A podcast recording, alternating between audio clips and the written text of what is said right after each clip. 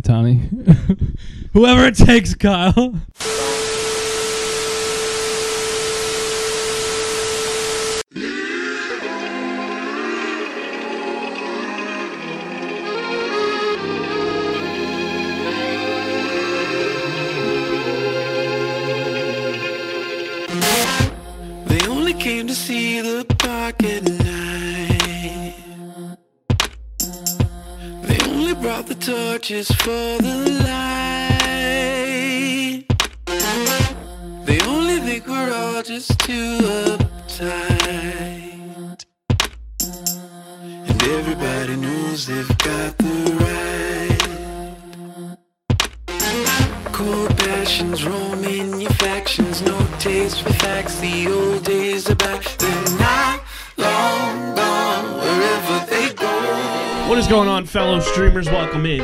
Another episode of Streamer Season, the exclusive streaming platform TV and movie podcast on the Underground Sports Philadelphia Podcast Network.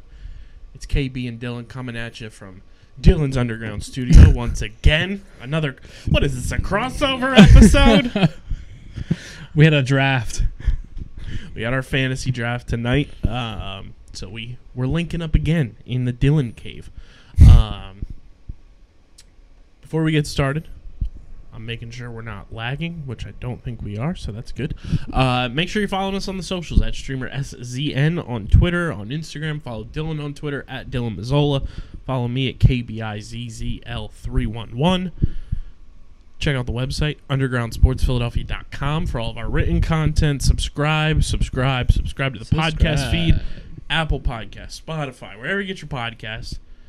And Dylan, what should the people be leaving in the Apple Podcast reviews? People should be leaving what they are hopefully always leaving if they are avid listeners and watchers in both YouTube and in podcast form, wherever you get your podcast. As Kyle always says, you should be leaving reviews. And in those reviews, you should be saying obviously nice things about how awesome Kyle and I are. But also leaving us recommendations on what to watch next. People, there are so many streaming services, although it seems like these days they're getting buddy buddy and merging. That's a conversation for later. Uh, but let us know what you want us to watch. There are tons of shows. I mean, we are we are in the century in which Kyle is watching a Game of Thrones entity and actually enjoying it. So anything is possible, and anything is up for grabs. So let us know. And I'm going to use this video. I think we should be fine. If we're not, I apologize. It's probably just my computer being a big fat dum dum. Or it could be my Wi-Fi. It's not always Kyle. Well, we're not on Wi Fi for this in particular. Oh, So it's probably just my big dumb fat computer. Anyway, Dylan said, do the damn thing on the Apple Podcast. And you can do the damn thing on the YouTube as well. Subscribe to the Underground Sports Philadelphia YouTube channel where you get full video episodes of Streamer Season and every Underground Sports Philadelphia podcast. And we're on that hashtag Road to 1K Gauntlet Challenge. yes, sir. Dylan's going to cosplay as one of the characters in a show or movie that we've watched, as voted on by the people. I'm gonna regret that, but yeah. And I'm going to regret mine even more because I'm going to watch Game of Thrones season one. So buckle up, subscribe to the YouTube channel, be a friend, tell a friend, smash that like button, ring the bell icon, and tell your people to subscribe to the YouTube channel. Shout out to our sponsors who make this show happen Tomahawk Shades, the best small batch eyewear in the game. Your boy has been on some rough sleep patterns lately. Yeah, he has. So when I came over for our draft, I was wearing my Tomahawk Shades Blue Light Plus glasses to make sure my eyes were not breathing fire like a dragon. and it worked. And it worked. My eyes feel much better. The house is still not burnt down. I feel much more relaxed. And yours can be the same way. Go to tomahawkshades.com and use code USP for 25% off your order at tomahawkshades.com. Kenwood Beer, who arguably just had the best late summer merch drop of all time. My row Sick. pack came in today. The It's a Bad Day to Be a Kenny shirts are still available Also sick. go to kenwoodbeer.com cop your merch the, the blue color is just fantastic go to kenwoodbeer.com and you can also use the new and improved kenny tracker to see who's got kenwood beer on tap in the philadelphia area you gotta be 21 or older to do so of course please drink responsibly and our pals over at Bino. guys it's it's a weird year if you're not listening to the Top Bins podcast what are you doing Uh, shout out to the boys. One year of officially recording straight through for Top Bins. Now It's awesome. Back on track. The original spin-off podcast. Um, Bino's dropping every single week leading up to the World Cup a new World Cup themed Bino board. That's insane. So go to binoboard.com, check them on out. They're Yeah. going to go fast. Use code BINO USP at checkout. You get 10% off your order at That- binoboard.com. that's a steal. It's That's a steal. deal. There's going to be so many kick ass boards available. It's going to be, once the World Cup gets closer and you're hosting World Cup watch parties at your crib, you're going to want a Bino board on the table. Yeah, it's So a, go get It's a conversation starter. It's it's the next big tabletop game for your man cave, your she shed, your tailgates, your parties, all that good stuff. BinoBoard.com, code Bino USP for 10% off your order. Dylan, are you ready to Hulk out over our favorite muscle mommy? the Cowabunga boys are back, and it's She Hulk episode 3 Cowabunga. The People versus Emil Blonsky. Yeah, this episode was interesting. Uh, I did not really expect what I watched. I didn't think that Megan Thee Stallion would be in The Stallion. in yeah the in an episode of She-Hulk, let alone a Marvel entity. Um, As herself. She pulled the old Elon Musk. as herself. Some would argue that she's in there, I guess, technically twice. Yes. uh, which is cool. Um, no, it was nice. It was just it was uh, it was interesting to see like as far as celebrities go. Like I'm not like she's very big. It just was not a celebrity I expected to see in a Marvel thing, and I actually did enjoy that aspect of it. Like it was a shock and awe factor. So that was, yeah, was that- great. that we uh, we got the tweet out when we saw that it was coming from the cut. So that's why you got to follow us on Twitter. You would have known Megan Yeah. Thee Stallion was coming. I, I did see the tweet courtesy of Kyle in the in the uh, the Twitter account, but I, I did not know it was going to be right away. Me either. In the I next episode. like today, down as the we line. record this on Thursday. But let's get into the people versus Emil Blonsky. Uh, Jennifer Walters she confronts her client Emil Blonsky, as we all know Tim Roth's character Yes, from sir. the OG Incredible Hulk. Which, not to sidetrack from the episode, I did just find out, Dylan, that Universal Studios' hold on the Incredible Hulk as a solo character is coming to an end. Just saying. So I can- Lot- whole lot of people thinking that we could see one Edward Norton potentially Hulk out again in one little Secret Wars or a World War Hulk. And I do remember recalling to also go on that point. I believe he was offered the role to reprise it and turned it down. So he probably he probably wants to do that because he probably watched from the sidelines. I done goofed. Him and um, who's the actor they recasted as Rhodey from Iron Uh, Man one to two? Terrence Howard. yeah, both of them. Granted, at least Terrence Howard went on, did Power. That's true. Um, but I'm sure he's missing those MCU checks. I would be if I was either of those individuals.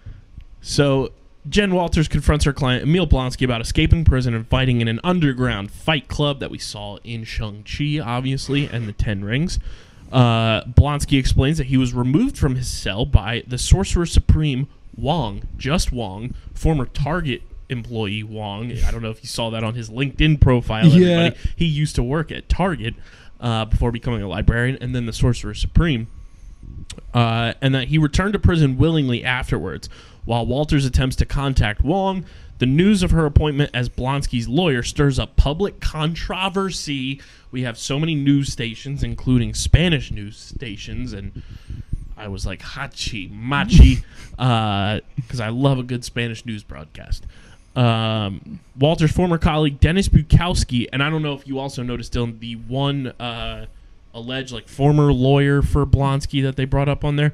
That is supposed to be our guy, new Captain America. That's his brother, technically, from the comics. Oh wow, I that didn't know. character's name. Okay. Um, which in the comics, part of World War Hulk, has battles with Hulk.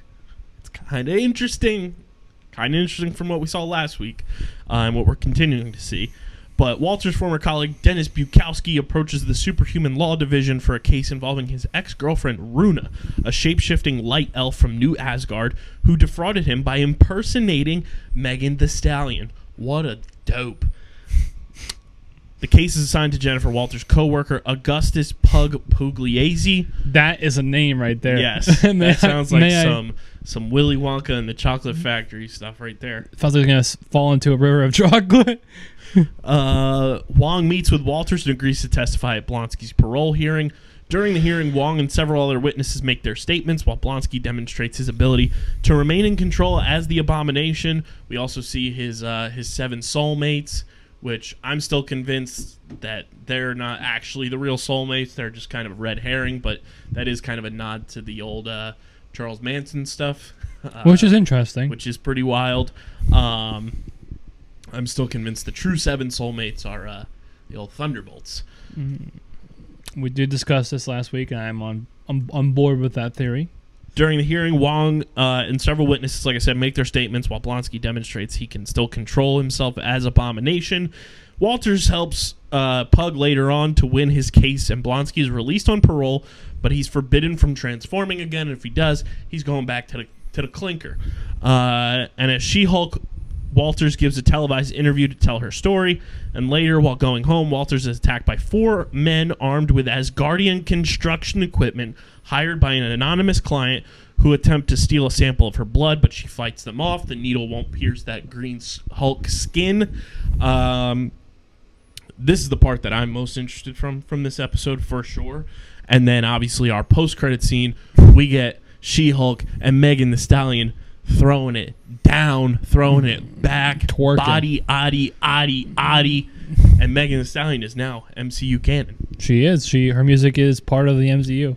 Uh, a wild episode. I think another good episode to build off of what we saw last week, continuing to push the story forward. And now I feel like we got a taste from that that final you know scene of where the villain arc is going to come from. We see those Asgardian weapons and everything, And trying to get her blood. trying to get some blood. Um, And also dropping breadcrumbs for a possible war of the Hawks.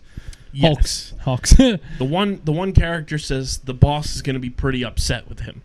Dylan, my first question to you from this episode is who do you think the Asgardian construction workers, which I'm going to look up their actual name here because they do have a name and they pop up quite often with She-Hulk in the comics. Uh, who do you think they're working for in our 616 Marvel Cinematic Universe? be funny if it was Thor trying to get the blood. So I I was, so he could finally, you know, like not finally, he could be Hawk again. Uh, be Hawk rather. Um, who do I think? I could. I think. Um, it could be several people. Um, just because I feel like with how the Asgardians are perceived now, it's. I mean, they're not living in space on another planet. They're living on Earth in the new Asgard. So it's like their services could be a lot easier hired because you don't have to go f- travel to Bifrost. So my point is that narrows it down to like no one in terms of like it could be anyone in theory on Earth. Now it, it would make more sense for it to be maybe another Asgardian or someone connected in that lore. I honestly I was thinking about this before you came over. I I I, I think I have a couple ideas, but I also don't know. I really I'm kind of, I'm kind of just trying to stay My Bl- brain went to two places. blissfully ignorant. I think they're two the this crew, which they're known as the Wrecking Crew, by the way, for the people at home. That's pretty uh, on brand for a construction crew. Yes, and they have battled the Avengers, the Fantastic Four, Captain America, Iron Fist, the Runaways, Spider Man, Namor the Submariner, Doctor Strange, Daredevil, Alpha Flight, She Hulk, and the X Men. So pretty much every superhero run-ins with everybody. they've dabbled. they they seem too stupid to be working with someone like Val, in my opinion. Val seems very calculated. She seems very like on the nose of who she wants around her in her circle of trust. But being dumb like that, that's stupid because they, they, they, they do seem stupid. That also is a trope, though, right? Like really dumb henchman, smart overseer. which leads me to someone we've seen deal with some pretty dumb Uh oh. tropey henchmen. Everybody, strap on the theory helmets. It's uh, a nicer way of saying tinfoil hats. Dylan, I think the wrecking crew is working for Wilson Fisk. I could see that. They could be easily manipulated. Uh, he's relatively, I I would say he's charismatic to it to it to a point. Um, he has money. Yeah, he's worked with the tracksuit mafia, Makes sense. He bunch fits of in. bozos.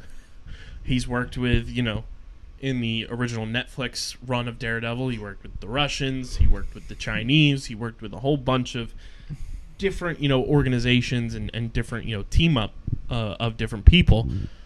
Uh, I feel like this could be a way to start linking in Matt Murdock, who we're allegedly going to see at some point uh, in this season. I feel like next week could be a real big week, especially since uh, next week's episode is also going to be airing on Disney Plus Day. Uh, so I think that's a massive thing, and I also think it's very interesting that we got introduced to uh, Runa, the the light elf from Asgard, New Asgard, as well as these guys stealing Asgardian weapons and construction worker equipment the week before Thor: Love and Thunder comes out on Disney Plus. Also on Disney Plus Day. I think I have a theory on who it might be. This is Strap on this the is- theory helmet. This is a tinfoil hat. But so like they're Asgardians, so they have access technology, and they're trying to steal the blood, right? Uh huh. Who is someone in the Marvel universe? He he, he was in a couple of movies. He was a, he runs a technology warfare company, and he plays second fiddle to Stark Industries. That'd be one Justin Hammer. Ooh. I And- like and, this. he ties into everything. He ties into the Iron Wars coming up. He ties into the Mandarin because he's he's in that hmm saga. He ties into obviously anyone connected to Iron Man. He he's also just kind of tied into the MCU as a whole because he is a large company. I like that theory. So that's just my theory because I there, I did see rumors that that actor might repri- Sam Rockwell might reprise his role as Justin Hammer sooner than He's later. allegedly going to be in Armor Wars, which is huge. We just don't know when that's coming out. But So- we should find out at D23. what better way to make him? Excuse me, a potential villain in this show. I like that theory a lot. he's wealthy. He's enough money to also pay off the, the and he's pretty intelligent-ish. Yeah. So I like that theory. he's always conniving. And the last time we saw him was the All Hail the King one shot. Uh, you know that is now in the the cinematic timeline, obviously, and that leads into Shang Chi. Um, trying to think of anybody else that he those guys could potentially be working for. Maybe Sharon Carter, the power broker. Um, not sure how involved she would be in this series per se, um, but it would be interesting because obviously when we saw her last in the Falcon and the Winter Soldier, she had all types of knickknacks and a whole bunch of stuff when she was in Madripoor.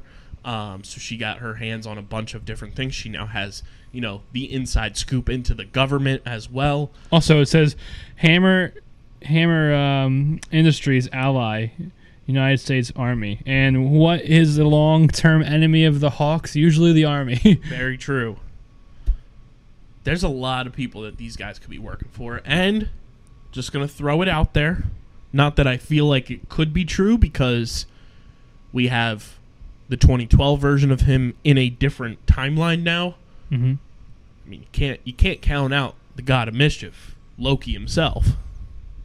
That's true. It's possible. He's, he's lingering around, Um, sneaking around, if you- sneaking, lurking. if you will. I think there's so many opportunities to link these guys to somebody. Just who it will be is what's, you know, left up to question. But it is interesting that they're tying in a bunch of Asgardian stuff on the precipice of Thor Love and Thunder dropping on Disney Plus, which I think is something that Marvel likes to do when their movies are ready to come out. They uh, they drop those little teasers to get you ready for those movies to come out. And I will say this: this is spoiler, no context. The Wrecking Crew has nothing to do with Thor: Love and Thunder. They are not involved. So They are separate entities. separate entities. They they just so happen to have Asgardian technology with them. Um, I also love how Wong referenced everything that happened in Spider-Man: No Way Home. And uh, the things that happen in Multiverse of Madness send them to the mirror dimension, the shadow dimension, Wong's, Wong's the he's, he's, he's the go, bro. and I also love the breaking of the fourth wall where Jen says, "Let's not forget whose show this is." Love that. Hers. Um, but uh, let's also not forget we're gonna see Daredevil soon. Yeah, dude. It's in nine episodes on IMDb. You lie. yes, they did lie to us. Um, but overall, I think this episode was, in a way, like forward moving. I liked how it kind of is progressing where I think we're going to go for the final six episodes of this. And I think episodes one, two, and half of three were setting the landscape of the character of She Hulk. And that's why I like that this show is nine episodes rather than the traditional six. Because if this was. I feel like you and I would be totally on the same page if this was a six episode series and this is what we've gotten so far. We'd be like, where the fuck is this show going in the next Yeah. three episodes? Yeah. knowing that we have six more episodes, I think It's a, is sl- huge. it's a, sl- a slower burn. and I like that every episode has a post credit scene. I think that's fantastic. I want Marvel shows to continue to adopt that, um, whether it's you know part of the story or just fun stuff like we've had the last two weeks. Um, either way, I think they're great. Whether it's a joke or serious. Right. Because the jokes will live on forever. We still use the gif of Steve Rogers in the Captain America suit sitting backwards on the chair from the Spider Man video. And I'm sure the a gif of Megan Thee Stallion and Oh, yeah. uh, She-Hulk will be circulating. Um, so then my next question here is now that Jen has kind of gotten attacked for the first time, uses her powers to fend off, you know, an enemy. An actual enemy too, not not just Right. a common like robber on the street, like someone. And not something that goes on in court. no, yeah, not someone mad about a court trial. For all It's, intents uh, and purposes, she got jumped. Yeah, but by people that were intentive on jumping her, like Right. they were assigned to jumping her, paid. and those people going after her blood. This is the first time we've seen anybody really since the Incredible Hulk. Since the Ed OG, Norton the movie. OG two Hawk movies with Bana, Bana yeah, Norton, like nobody's really been coming for the Hulk's No. blood. because they kind of did what they did with other characters, and they didn't. They soft reset the Hawk in terms of they didn't go over his backstory. Like you meet him and he's already rah. Right.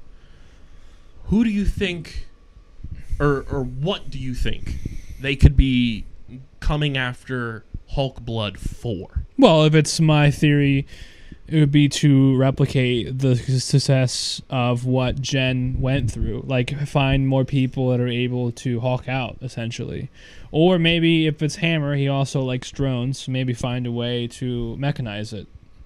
But either way, like he's trying to probably hash on the like the blood and use it to like obviously for his own gains or a- anyone for that Mhm. matter. And they're probably trying to recreate it because like you have to think right. Like there's super soldier serum Yes. and then there's Hawk blood. Like we love Cap America. We like we like John Walker on this show, Adrian Walker. But like, dude, the Hawk can literally just go. right. She Hawk can still go. So my point is like, imagine you were able to take that blood and you can put it in a hundred successful candidates, or And we did see how powerful Jen was as well once she hulked out and these guys were attacking her. She kind of just, you know, flicked them off like they were flies. So exactly that goes to show you the strength of any Hulk.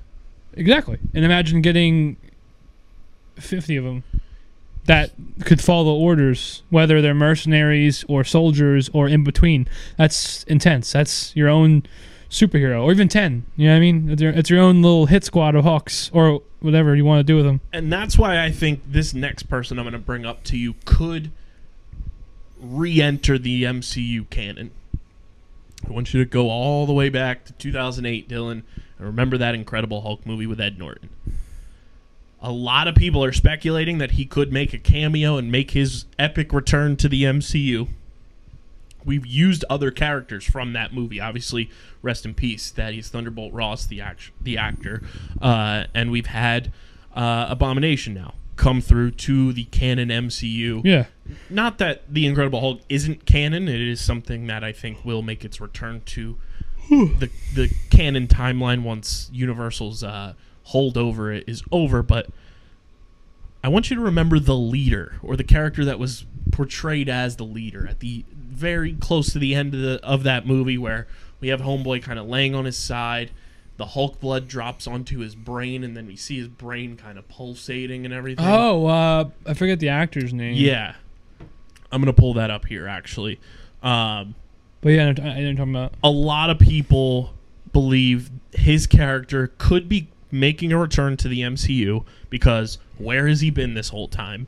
and Sleeping? he's also part of the comic book run of like Marvel's Intelligentsia or Intelligentsia, whatever you want to call it. Um, and he could be trying to get that blood to use to create like Hulk super soldiers almost. We saw the super soldier serum come through in, in And- the Falcon and the Winter and Soldier. worked.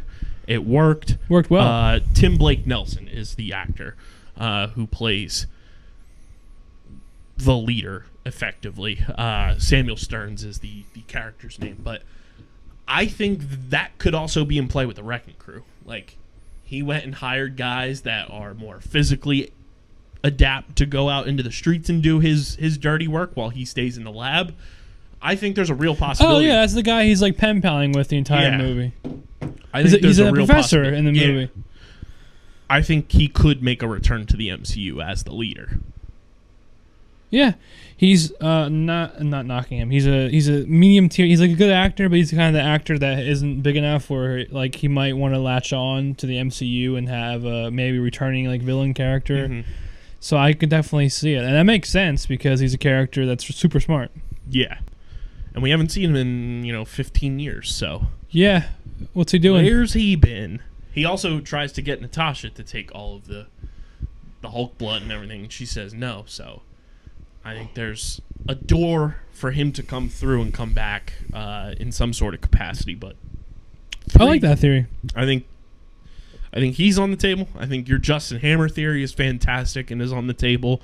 I think Kingpin's on the table because it's street level. He's got his his hands all over the place, not just in New York. That would be a good. That would be a good thing to create for a guy like Kingpin for himself. Yeah, and I think on the the lowest rung of you know the pecking order would be Val, simply just because I think she's way more calculated and wants to use bigger name people to her advantage. And from what- what we've seen from her so far, she seems to wait for the opportune moment and then strike in terms of talking to the individual. Um, and so my point is, I think that would carry over to what you're saying. If she used the individuals to inflict violence, I think she would wait Yeah. either way. So I don't think she would go that route. So Dylan, from what we saw in episode three, where does that put your ranking for this episode? It's weird because like I, I like the premise of getting the war of the Hawks, H- Hulks. Jeez, I keep saying Hawks, and uh, I like some of the concept, but this is. It's not the, any of the actors' faults. The CGI is killing me. The one, the scene where she walked into the office, it, loo- it looked like I was playing Grand Theft Auto. Like it looked like a video game. It was bad. And I just, I'm not not like, and if you design that, and I'm not knocking you, whoever you are, CGI'd. I- I'm knocking Disney, Marvel Corporation for not putting enough money into like allocating for CGI or not giving it enough time. It's just it's becoming a, a sadly a trend right now. I know everyone on the internet overreacts to some things, but I will say it, it does t- for me. This is my opinion. Remember, we're all allowed to have these. It takes it away from me because I look at the MCU as obviously superheroes aren't real, right? It'd be cool. It'd be cool if Superman could bust through here and be like, "What's up, bro?" And I'm like, "Yo, we chug a beer together." That'd be cool. And not not cool because the ceiling has to hold in it, but uh, but it'd be cool. Uh, so like, I want it to be as real and immersive as possible. And when CGI is not done to where I feel like, or many other people feel like it's justified and looking legit, then it takes away from that fantasy world. And yes, you could argue like take that part of your brain, turn it off, but I physically can't. Kyle knows that. And it just slowly bothers me. Um, I'm not gonna knock it. Like I don't think I, I wouldn't give it like a really much of a worse rating than last week. I think the show is still enjoyable enough or good enough for me to turn into every week. It's just the CGI and the the slow burn for like a Marvel sitcom comedy doesn't sit entirely right with me because I like them taking their time, but at the same time, it's like a comedy lawyer thing. So it's like, I don't know, just kind of weird. Also, like I said last week, sitcom not really my thing, and I knew that going in. So So your official score for episode official three. score, yeah, I gave like a whole review first. Uh, I think I gave it like what, like a six point something last week. So I'll just play it safe. I'll stay around the same. I'll just go six flat. I think it's six out of ten. Not the best score. That's still telling. That's still me telling you to turn in and try it. But I think I'm giving this episode like I like I said, I think it progressed the the plot along much more in this episode. It's not, you know, telling multiple stories per se. Yeah. Now that, you know, Bruce is off world, um, which I think we'll see him again at some point. Um, with his son, with his son. Um and you know, we got Wong coming through the the Marvel Wong universe, the MU. and ain't nothing is Wong when Wong's back. we got Megan Thee Stallion, MCU canon. Um, I, I- thought the post credit scene was Not in a million years that I thought a, Right. a twerking was good. Never thought that would happen. Um, the post credit scene thing just continuing to happen, like we've said. It I do. I do. every I do like that as well. I like that for every episode. It's it, it's different from all the other shows where like you wait around and then nothing pops up and it's like oh wow what a tease. Yeah. I like that there's something every episode to kind of look forward to at the end. Agreed. Um, and I think they're doing. I don't know how you feel about it. I think they're doing a good job putting a lot of content in a 30 minute time window. I'll give it that. I think it doesn't feel like short in- terms of like it doesn't feel like it's just like As opposed to some of the other shows we watch where there were Yeah. short episodes and it was like, wow, that was like abrupt. Yeah. No, it, it feels like they're doing sitcom justice. Yeah. Putting a episode's worth in the episode, not streaming you along for eh, streaming for like you know a small little ride. Like, Yeah. They do. They do do a nice little circle. We also, I don't want to miss out on it. We got Renee Goldsberry from Hamilton in this episode, her first cameo, That's true. which I was fantastic. didn't even think to mention that. Um, phenomenal, phenomenal actress, phenomenal singer. Um, and I think this show is is it's going to start to progress along starting next week. Like if if it's been tough for you to tune in, like it's been for Dylan a little bit, you know, depending on your style of show that you enjoy, I'm I'm booking it. I'm gonna I'm gonna say I, I would take this to the bank. Episode four tends to be the episode Prop bet. every single yeah shout out pickup I was gonna say. uh, episode four for every MCU show tends to be the one where the season takes that shift That's to the next. He's step. not wrong. He's preaching. I mean, the the episode four do be wild. Episode four is be wild as hell. I think next week could potentially be where we either see Leapfrog, aka Frogman. Uh, he's going by Leapfrog, which is his villain name in the comics. I know. It's, I Um, forgot he was even a villain until you brought him up. I was like, oh yeah, you're right. and then that is going to lead to Daredevil showing up. When we see Matt, I don't know, but I think next week is going to be like one of those like jaw on the ground. People are talking on social media even more than they are these past three episodes. And I also wouldn't be surprised if we see Hulk off world next week Oh, and see what he's doing See, like a space cameo. in Sakaar or something like that. Maybe see Jeff Goldblum show up. I think next week's going to be absolutely batshit Bonkers. bonkers, and it's simply because it's Disney Plus Day. They Oh. always try to put something crazy out there to get people talking as much as possible on the internet during Disney Plus I'm Day. okay with this. So I think next week is going to be a wild game changing episode. I'm going to give this episode a solid 8.1. It was enjoyable. Like I said, it moved the plot along. We saw Megan Thee Stallion. Eh. Um, I thought the courtroom Eh. scenes were very funny and like they did a good job with those.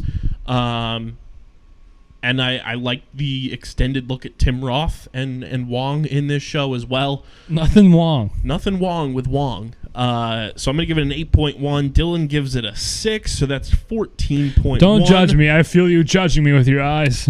And for the people at home, some quick math there. That's a 7.1 out of 10 for episode three That's not bad. of She-Hulk. Shout out to Jennifer Walters, shout out to Megan Thee Stallion, and shout out to Dan.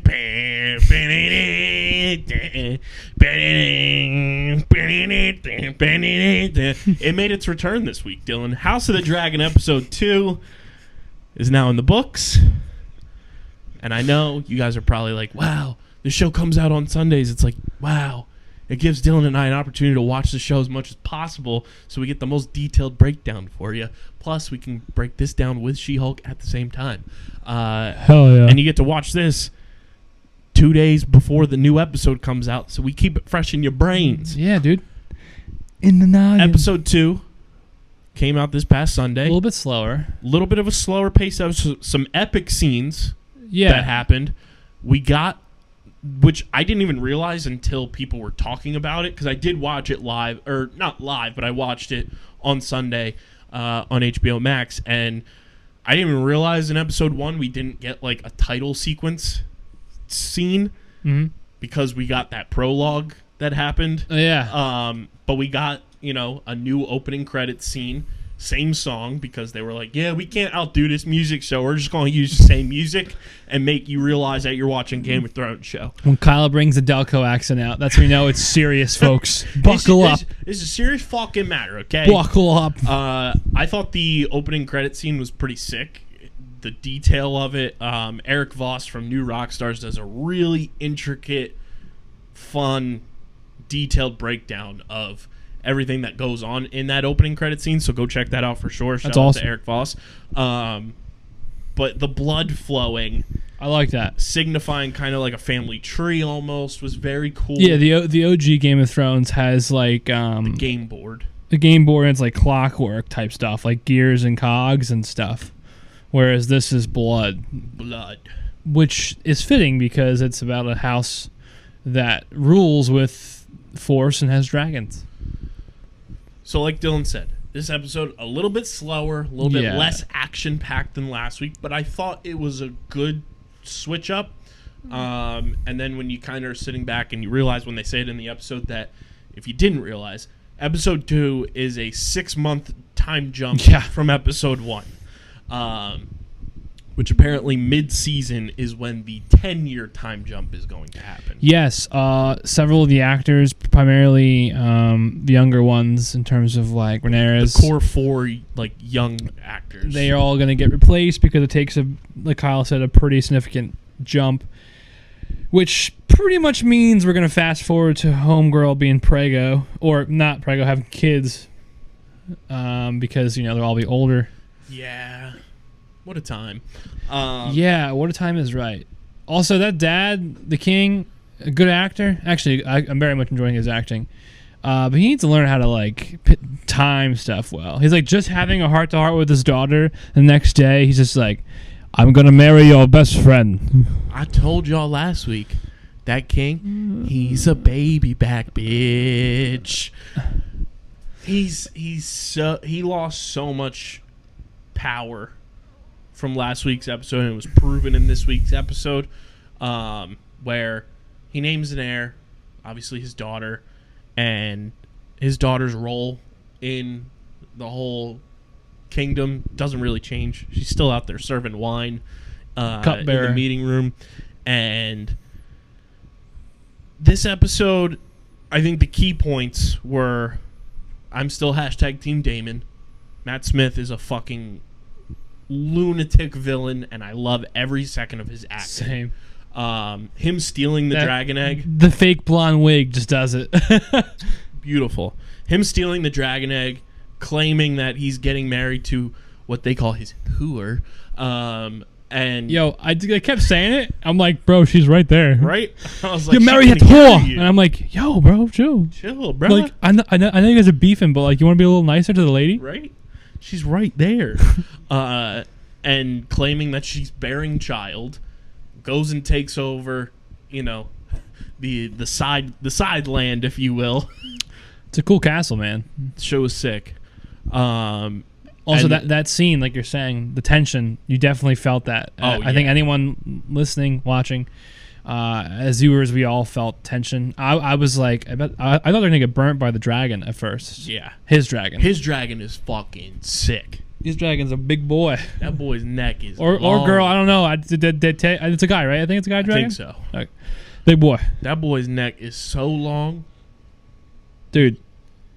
That dragon's scary. That dragon is hell. If I was one of those swordsmen on that bridge, I would have done shit myself. I'll tell you what. Uh, I do have to show Dylan this uh, video. This is uh, this is from David Levitt um, or Levitt. He's a multimedia journalist with bylines in CBS, Axis, Yahoo, Examiner, etc. Uh, he tweeted this video last week. Everyone's favorite dancing kid over the Yeah. the House of the Dragon intro credits. Um, his dragon was sick. That entrance was awesome, Yeah. and I thought it was like Dunzo, you're done.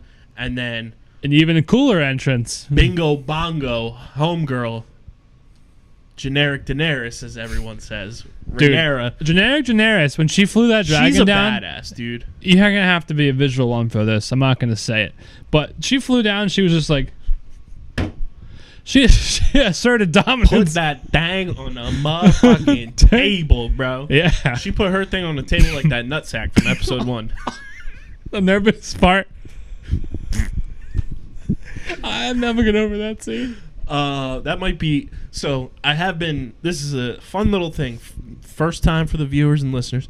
I have been thinking of what we've talked about for years now on this show since we started doing this format of streamer season and our our awards show. Yeah, I feel like that's going to be an, an award nominated scene from us. the nervous fart. House of the Dragon. it's what happens, dude. It's so much to unpack. They're being like people are being essentially pillaged. Yes. The man's family jewels get d- detached, and he fucking farts. here are the nominees for best comedic scene It's a fart. in a streaming television fart. platform. It's the nervous fart. The Nervous Fart, House of the Dragon. Just plays the scene. and the winner, is the nervous part. the Nervous Fart, House of the Dragon. And there's a. And edited in there is. That's how he accepts it. I'll make the theme song with the farts. Somebody, please. um, I thought that scene. Was it uh, Dragon Fell? Is the name of that place? Dragonstone. Dragonstone. yeah. that scene, that just like tension, like you brought up, and just like the stare down between It was awesome. Rhaenyra and Daemon was fucking awesome.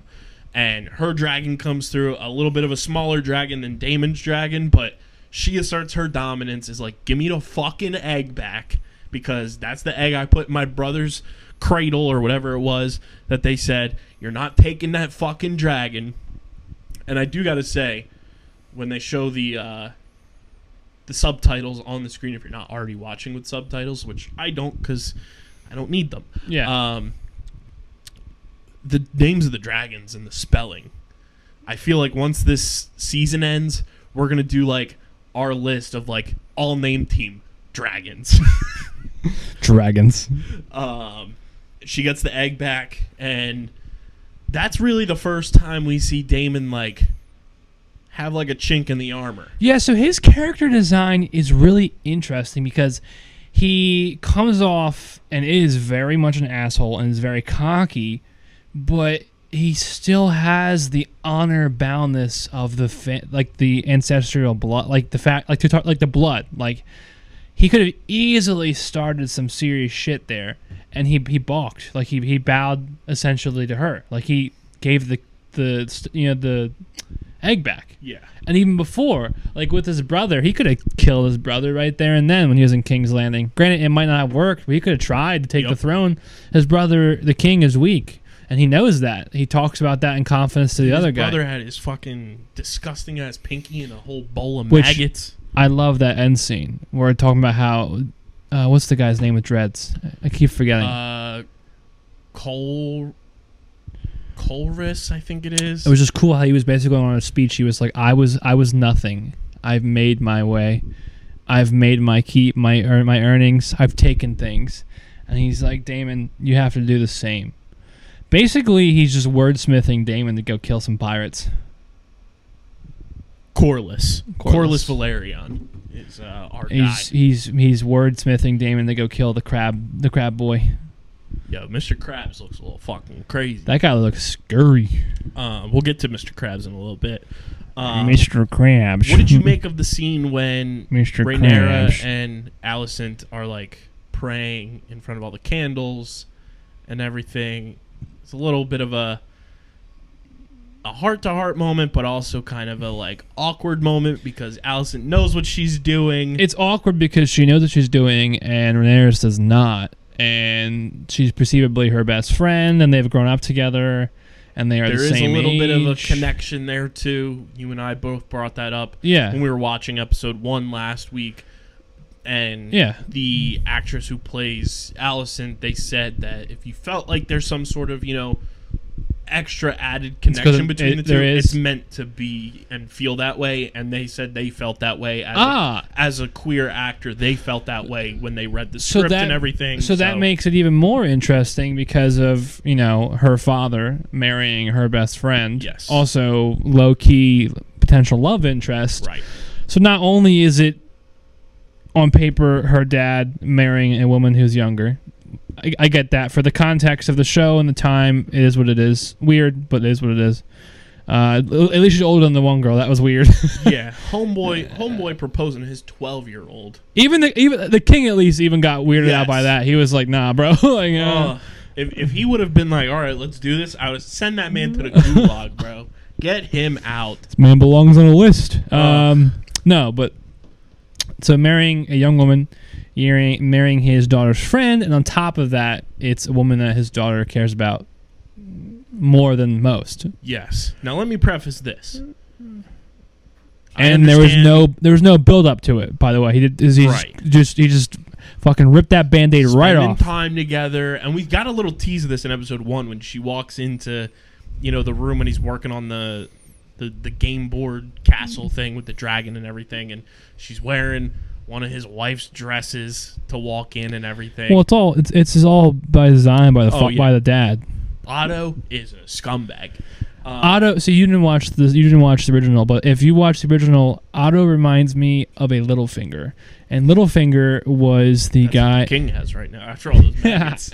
Little Littlefinger was on the council in King's Landing, like way later than this show, and he was in charge of the uh, like Treasury, House of Coin, whatever they call it, and he runs the brothels later, and he's very tricky. Like he constantly right in the back.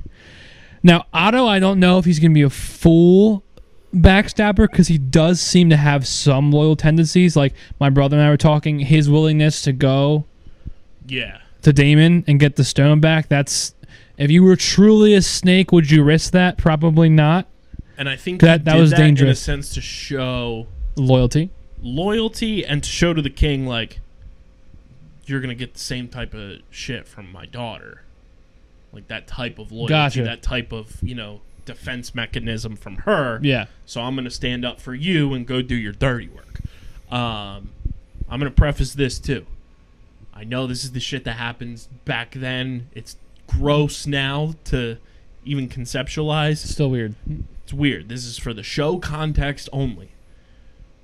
The king choosing Alicent over the young Velaryon daughter, another just dumb decision by him. Dumb decision. He's going with his heart instead of his head. Because if he would have gone with the Velaryon daughter, it's still in his family because the the queen that never was is And Part of his that and family Targaryens are known to mingle with their own blood, so it's not out of the weird normal for them. and the king would have acquired all the ships, all of that power from their side of, of the kingdom and everything. So he done goofed once again. Now, that being said, it would have been absolutely disgusting, and I probably would have turned the show off at that point because, ew. Um, yeah. I also loved the scene between Rhaenyra and the queen that never was when they're up on that balcony. Dude, dude. Okay, I'm gonna say it. I'm I'm glad you broke her elbow. No, she such a bitch. Yes. for no reason. None at all. I was like, girl. I was, I was watching with my brother down here. We were watching it, and we were like, "What the fuck?" 'Cause she's so bitter. yeah. bitter night. I, I get it. There is the one aspect of her conversation where she is trying to rip down the last Right. remaining like shroud and sense that Rhaenyra has of like positivity and like, look, this is a man's world, which it very much this was. is a man's world. Good song. Uh, very much is and was in that time period, Right. in real life, well, and in the show. Uh, so it's like, I get it, but the delivery was very cold hearted, and it's just like, I give her credit for not breaking that much with her aunt, but like, my lord, dude, like she was just ripping at it. Like I, it, My lord. it was like kind of like 20% like information like actually like there was some care there maybe but then the 80% was just being petty bitch Yes. 20% concentrated power of will. and i don't like using the, the the the b word that much anymore i know it's kind of controversial but and we can all agree that the home she was a bitch. yeah homegirl was very much a bitch Um, I love that scene though, like that dynamic. I, I think the actress playing young Rhaenyra is a fucking rock star. I want to see her in more shit too, outside of yeah the Game of she's Thrones. gonna have a good a good acting career ahead of her She's 22. Like she's just getting into the prime of her career. I want to see her in more projects. yeah maybe, maybe maybe we'll see her in an mcu project eventually Sick.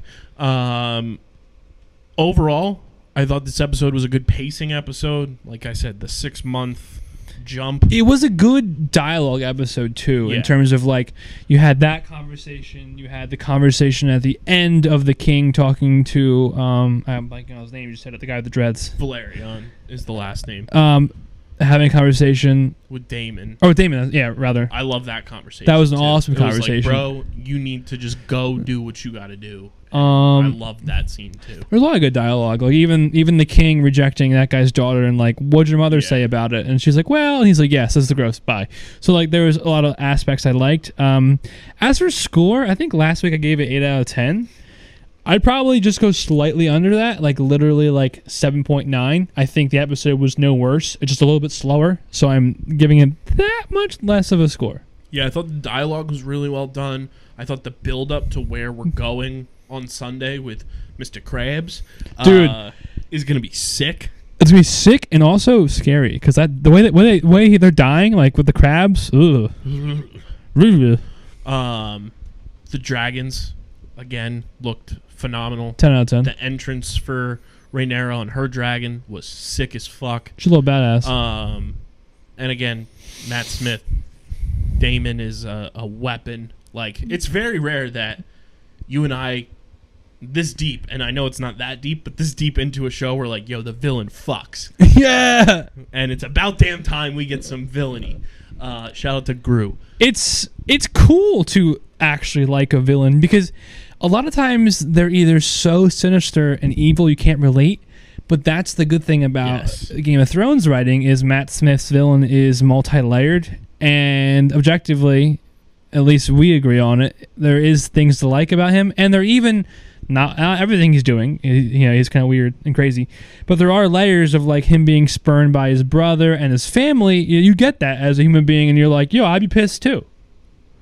Yes. So Um, I also saw a very funny joke from episode one where uh, they were talking about Matt Smith's character and uh, something came up with like because we'll get into it too. The one of the showrunners is leaving the show after Yeah, I saw that. One.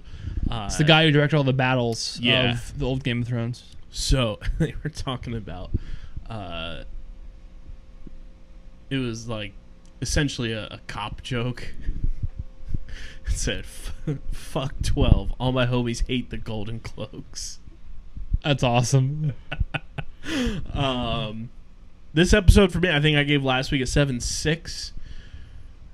Similar to Dylan, it took a little dip just because it wasn't. It was it was a pacing episode, Just a little bit fine. slower, you know. Um, I'm gonna give this one a seven point four because I am a big fan of dialogue. If it's good dialogue, Yeah, it was good. I'll be a fan of it. This week, for the most part, pretty solid. I just missed the lack of action in a sense. Don't worry, we'll get more nervous Oh, fart. We'll get more nervous fart guy eventually. Um, we're gonna get tons of action this coming episode, but I also And our like scores will probably be higher, and there won't be there will definitely be a coincidence. I also like continue to hate the king. And I like the the acting is phenomenal. I, I just the character itself. The king for the acting. Yes, like I- the acting is so well done. Like big fan of the actor and everything. And do you, do you know It's why? the you- character, you know why you hate his character? Ugh, he's just such it's a because he's not a good. He's not a good king. he's terrible. It's making him out though to be a decent man, a bad king. yeah. Um, we did our rankings, and we're also we did get a couple dragon scrolls and some fun Hell Twitter memes as yeah. well. Uh, who are you riding with going into episode three in terms of uh, the character you trust the most or the character you ride with the most? Dude, the character I ride the most, I don't have to Google his name, but the, the the prince that she elected to be part of, Yeah. He had a witty comeback against uh, when I knocked you off your horse or whatever. at Yes. the, I was like, ooh, That was epic. But then uh, Daemon called him like Sir Crispy, basically, Yes. and I was like, ah, that's foreshadowing. That was great. Um, but I ride with him because riding with him inadvertently rides with Ramirez, so it's kind of like a two for one. True. Um, and I like his loyalty, and he's a cool little side character. Game of Thrones is all about liking side characters. Kyle will learn that the more he goes. Uh, my favorite character from the uh, old OG show isn't technically, I guess, main character eventually, but is a side character. So I would ride with those two. Uh, like you said, the king's kind of incompetent. A lot of their people are scheming. I guess Daemon too, but Yeah. eventually he'll cross a line, and I'll be like, I still fuck with Rhaenyra. I think she's a great character so far. amazing character. Daemon's fucking awesome. Um, Colress Velaryon. I love his character a ton. Not sure how I feel about his wife anymore. she, like we said, she's kind of a bitch. Um, but I like Velaryon a ton. Um, Alicent, she's a little sneaky bitch. she's a little sneaky, Sneaky, one. sneaky. sneaky, sneaky. Uh, they have fallen down my rank just a tad, but not too much. Um, but overall, pretty solid episode. We did get a dragon scroll, which is our listener and viewer submitted questions, theories, thoughts on episodes. So you can send them to me on Instagram or Twitter. Uh, KBIZZLE11 E on Instagram, KBIZZL311 on Twitter. You can send it to Streamer Season on Instagram or Twitter at StreamerSZN or Dylan on it to me. Twitter at Dylan Mazzola uh, or in the YouTube comment section. You can also leave them there. Uh, this one comes from our boy Mikey Ostrowski. There's a it's a it's a bit of a layered one. Yes, Uh, Mikey's returning Dragon Scroll. He said, I got almost nothing on this episode. Pretty slow. Kind of knew Daemon would team up with the Velaryons. Uh, totally called the Hightowers making a run uh, for the throne, though. Only theory from this episode the egg is Drogon. Not that it would really mean much, but it's a fun theory. And then followed up and said, Quick theory that clicked. Daemon gets defensive for his brother when Velaryon um, starts talking bad about the king and making stupid choices. This is a glimpse into quote Daemon cares more about the family than anything. Thing that I said last week could be nothing or could be something. I love Mikey. He's like, yeah, I could be right or wrong. Could be something. Could be nothing. Well, I mean, what he said is pretty spot on, though. I I, I do think that I kind of talk. I, I hinted at that today. Like Daemon still loves his family. He just acts out like a little kid. He's a Yes. he's a man child, but we, we love this man child in this particular show. Um, here we go. So this was a great tweet that I saw, um, and we'll incorporate some of the funny tweets as well in our Dragon Scroll segment. This one comes from the man, the myth, the legend himself, Dragonfly Jones on Twitter, one of the funniest Twitter follows out there. Uh, he tweeted, "Hey, what the hell is wrong with Daemon's dragon? That bitch neck long as hell. He looks stupid." That's a good one. I do enjoy that. uh, some other ones here that I saw as well. Um, this one was great. Just a picture of George R. R. Martin that I'll put in for the YouTube viewers. Oh, I should be the still frame for that. Nails, earrings, House of the Dragon emblem. Um, and then I also got here. I'm gonna pull It's this. fucking up. hilarious. That one killed me. And then, uh, oh yeah, it was the video I showed you uh, earlier with our favorite dancing king over the the video there. So send your dragon scrolls in, And the memes. the memes, the fun, the funny ha-has, Is that memes? not the funny weirds. Uh, at streamer SZN on Twitter, on Instagram. Dylan, Dylan gives us a 7.9. I give it a 7.4, which means for the quick mathers at home, It's like seven point something, but this is officially a 7.7 episode of House of the Dragon, episode 2 in the books. not too shabby. Which Dylan, that leads us Or to not too crabby. money, money, money, money, money. Uh, this leads us to everybody's favorite segment. It is the streaming platform Multiverse News and Notes brought to you by our homies over at Pickup. You guys can go to playpickup.com, start playing the hottest headlines in sports, rack up points on your fan profiles, cash them in for prizes on the Pickup Marketplace. That's playpickup.com. Dot com. Dylan, one of our favorite uh, actors to talk about on this show, will return as his character in the MCU. That is one Ben Kingsley making the return as Trevor Slattery Some call in me the Wonder Man series. Some call me a teacher, others a terrorist. That comes via Variety. Wonder Man will have Ben Kingsley as Trevor Slattery. I like that. I love that.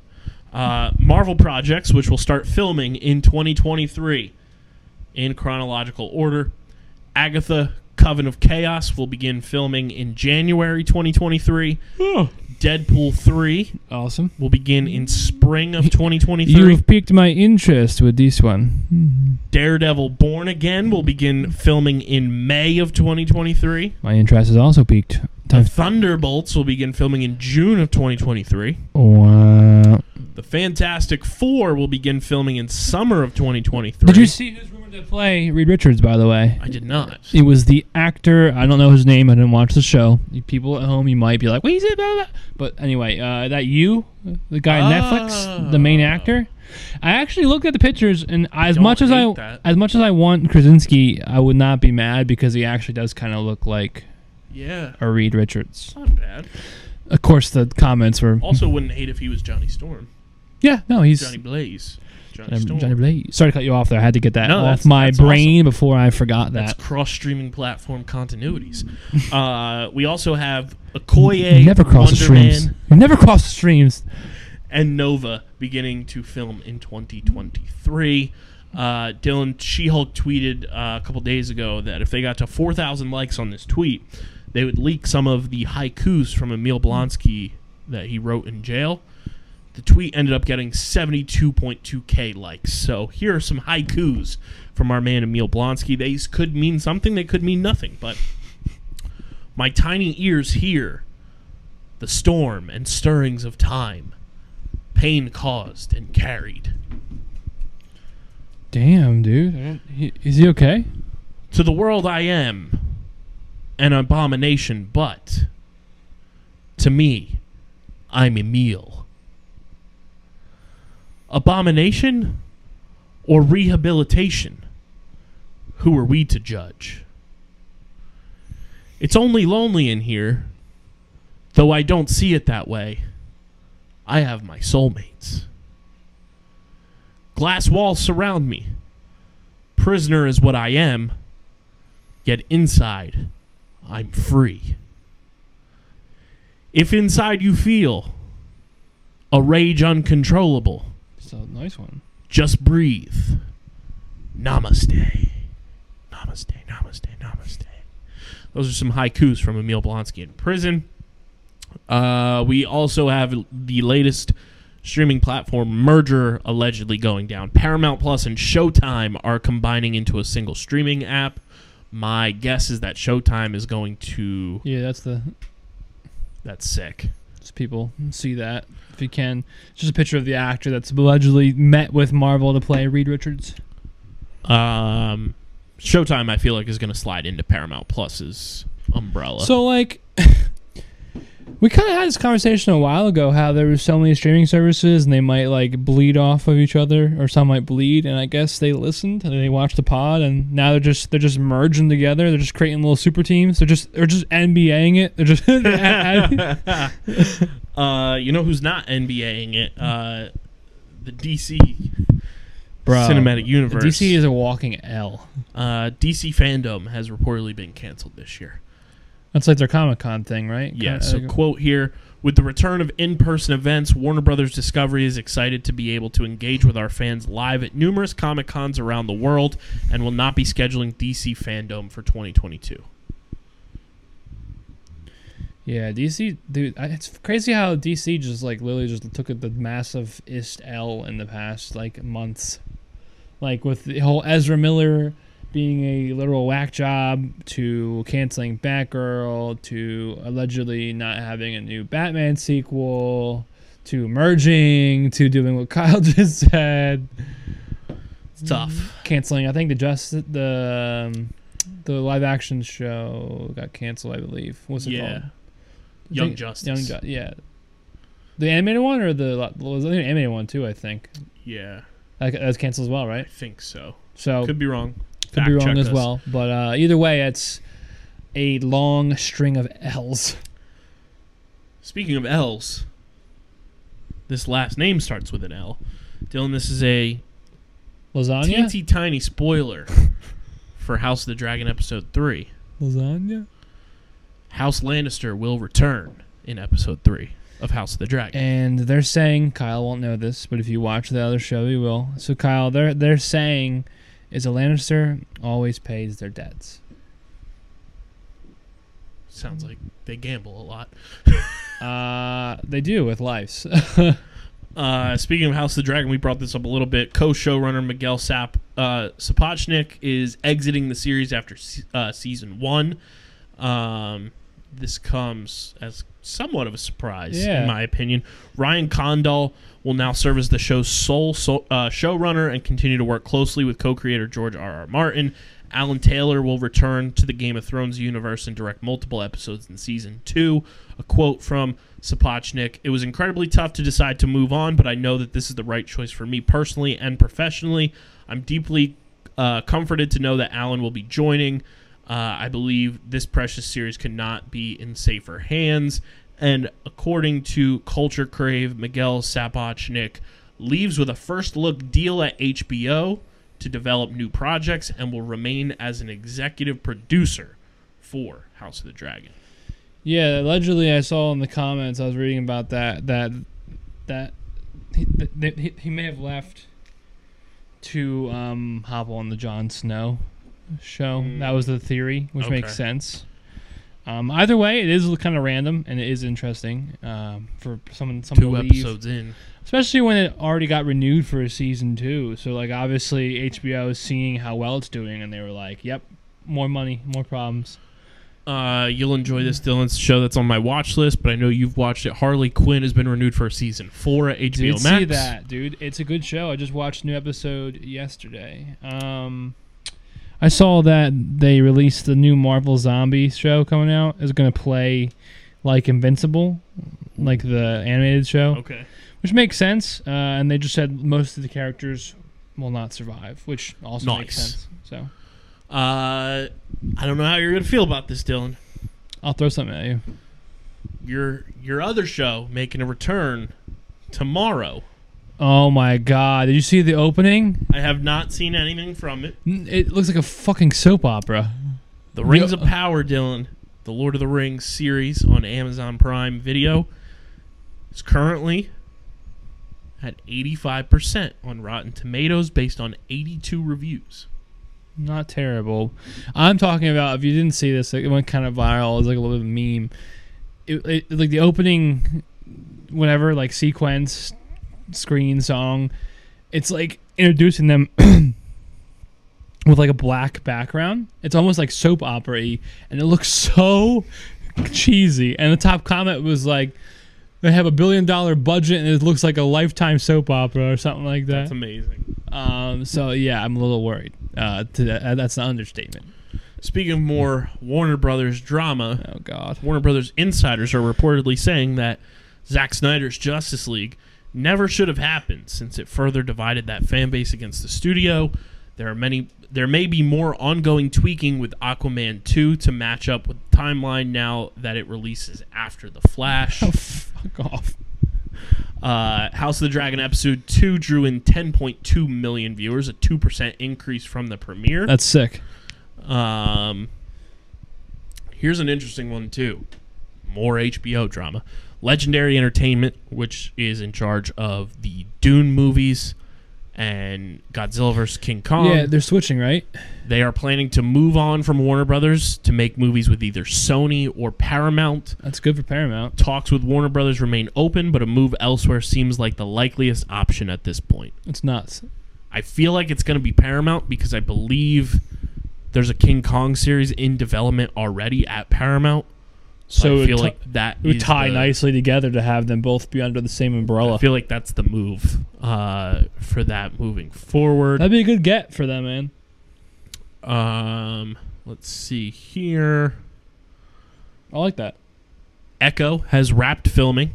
Series releases next summer, summer 2023. We'll I have keep forgetting Echo, we're getting that sooner than later. which will involve our boy Charlie Cox and Vincent D'Onofrio as well uh, as Echo. So that's going to be a very fun series.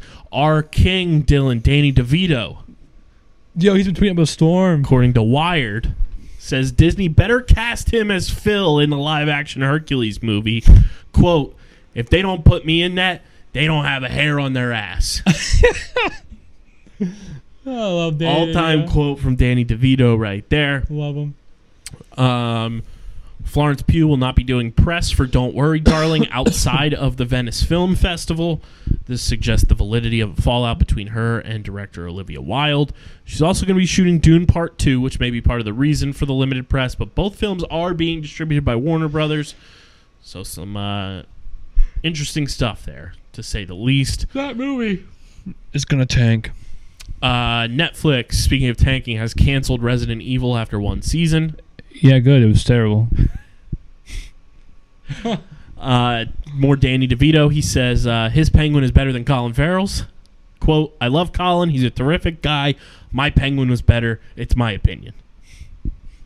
I love I love Danny DeVito, bro. Uh, Matt Shakman is in talks. We talked about this a little bit last week. He's in talks to direct Fantastic Four. He worked on WandaVision. Love that. Uh, and there's a good chance that Shakman will be officially announced at D23, um, which is very exciting. Nope is now out on uh, digital. Oh, to Jordan watch that. Peele movie, which I believe if you have Apple TV Plus, It's on there. you can watch it on there. Um, I heard it was very good movie. Yeah, you liked it, right? Loved it. Uh, very well done. Dylan, here's a fun one. Rian Johnson reflects on Oh, Last Jedi five years later. I saw, I saw his Quote. quote. Oh. I'm even more proud of it now. When I was up at bat, I really swung at the ball. What a fucking quote. The ultimate intent was not to strip away, the intent was to get the basic fundamental power of myth. And ultimately, I hope the film is an affirmation of the power of the myth of Star Wars in our lives. Dude, what? Rian Johnson says he's still talking to Kathleen Kennedy about- his Star Wars films. No. He's allegedly supposed to have a trilogy of his own that he's working on. no. Uh, it's just at this point a matter of schedule and when it can happen. It would break my heart if I were finished. we hope you are. Rian. You can't. He doesn't spell his name right. Isn't it like R I A N? Yes. Yeah. I would say some more color, colorful adjectives, but I'm not for the sake of this video ever being published. Uh, we have Marvel artist versus Marvel actor beef. Oh, this is with the with Mike the, Deodato, Marvel artist, The- throws shade at Namor's physique in Black Panther Wakanda Forever. You can tell somebody screwed things up when an actor from a movie looks in worse shape than the 60 year old artist who drew it. I saw this too. unbelievable stuff there. Uh, we do have the first six episodes Rotten Tomato scores for House of the Dragon, Dylan. Oh, Episode 1, 85%. oh, Episode 2, 84%. Episode 3, 82%. Episode 4, 84%. Episode 5 sits at 83%. And episode 6 also at 83%. so very consistent. Yes. Very consistent. I feel like maybe the more actiony ones people don't like as much. That's why it's dipping down. Or maybe there's also slow ones. Who knows? Here's a fun one, Dylan. Uh, we got our first look at our King Christian Bale in The Pale Blue Eye. He will play a detective aided by Edgar Allan Poe in solving a series of murders. This movie will release in theaters on December 23rd and on Netflix January 6th. It's sick. Um, let's see anything else here for the I do love me some Christian Bale. I'll tell you what. anything else. Oh, as we record this, happy 26th birthday to Zendaya. If you want to leave me and leave or leave me, if you want, Done. if you want to leave Tom Holland for me, there you go. Uh, the Rick and Morty creators think the show could go on forever, Dylan. I'm okay with that. It just feels infinite. I think a good TV show is one that lasts a thousand episodes. You don't design a paper airplane to land at a certain spot, a certain distance for you. A good paper airplane is the one that stays in the air forever, and that's impossible, but you fold it in a way that that's the goal. I like that quote. I don't know how you're going to feel about this movie cast and this movie premise, but Oh, the movie Dumb Money, featuring Oh, I, it's Paul uh, Dano, Seth Rogen, Ryan Gosling, right? Sebastian Stan, and Pete Davidson. okay, Pete Davidson. Okay. The film follows the Wall Street madness caused by Reddit trolls skyrocketing GameStop stock. GameStop stock. It's very like a meta. Paul Dano obviously was the Riddler in the new Batman Good movie. Actor, good actor. Seth Rogen, obviously We a know- legend. yeah. Sebastian Stan, our boy Bucky Barnes, and Pete Davidson.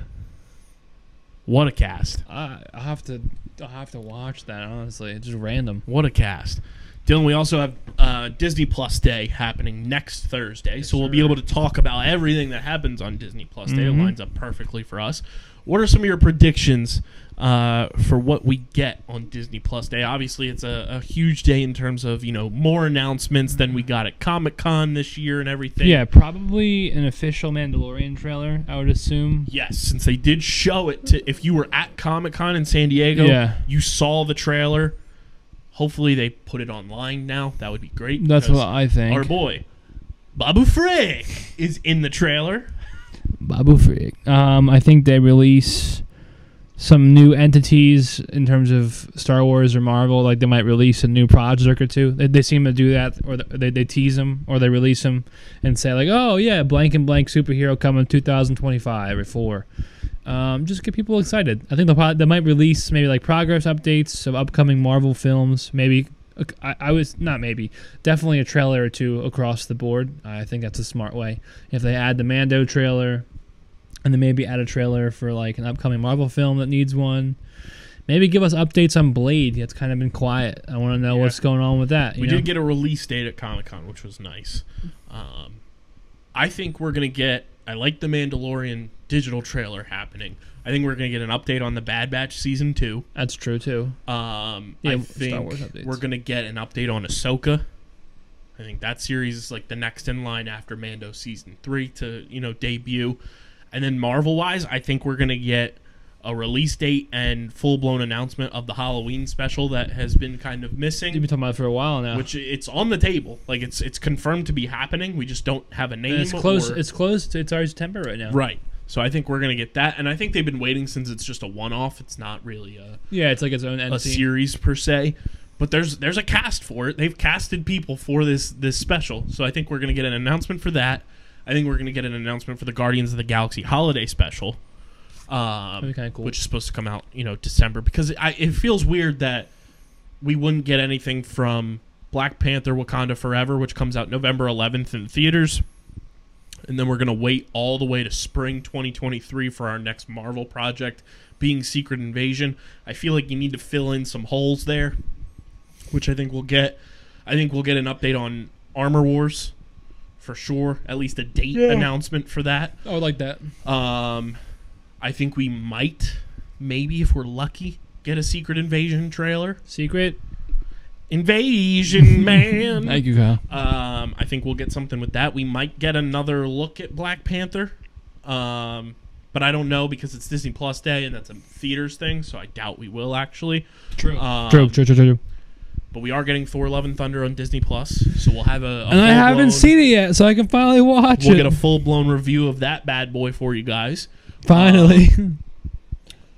and I, I'm really curious on the other entities that Disney carries of what we're gonna get. yeah, it's not just Marvel and and uh, Star Wars, so they have other things, you know. um, Disney Plus Day next week. So we'll be we'll be tweeting up a storm about it, and then we'll obviously be breaking it down on the show next week. Hopefully. So I got to follow us at streamer SZN on Yes, Twitter, sir. on Instagram. Follow Dylan on Twitter at Dylan Mazzola. Follow me at KBIZZL311. Check out the website, undergroundsportsphiladelphia.com. Leave them reviews and recommendations on what Kyle and I are to watch next for you. On the Apple Podcast reviews, five star reviews, Spotify five star ratings, YouTube. YouTube comment section. Leave the recommendations. Leave your Dragon Scrolls in the YouTube comment section. Mikey. Leave your uh, She-Hulk thoughts, theories, predictions for episode four because we all know episode four gets a little batshit crazy uh, in the It's MCU. true. So leave that there on the YouTube. Smash the like button. Ring that bell icon so you don't miss a single episode of Streamer Season or any of your favorite Underground Sports Philadelphia podcasts in full video form. Subscribe, subscribe, subscribe. We're on that road to 1K Gauntlet Challenge, baby. You want to watch? You want to see me watch Game of Thrones? You got to subscribe to the YouTube Hell yeah. channel. Uh, we're currently at 226 subscribers. Getting so there. Progress. chugging along, but still a ways away from me going on that journey of season one of Game of Thrones and Dylan cosplaying as a character of your choice. Yeah. Yeah, we'll leave it at that. Yeah. And uh, we will have announcements for the other portions of the Gauntlet Challenge from our other shows in the coming days and weeks and everything. We've had some guests on the Outside the Box podcast. They're conjuring up stuff for us. Hey. Uh, so some fun looks there. And uh, the YouTube is just going to continue to pop. And this show does well on YouTube, so we appreciate the fuck out of you for tuning in on the tubes. Big thank you to our sponsors, Tomahawk Shades, Pickup, Kenwood Beer, Beano Board. All their info is linked in the show notes on audio and in the description on YouTube. But this has been another episode of Streamer Season, the exclusive streaming platform TV and movie podcast on the Underground Sports Philadelphia Podcast Network. For Dylan, I'm KB. We're going to go Hulk out on a dragon, and we'll see you guys next week.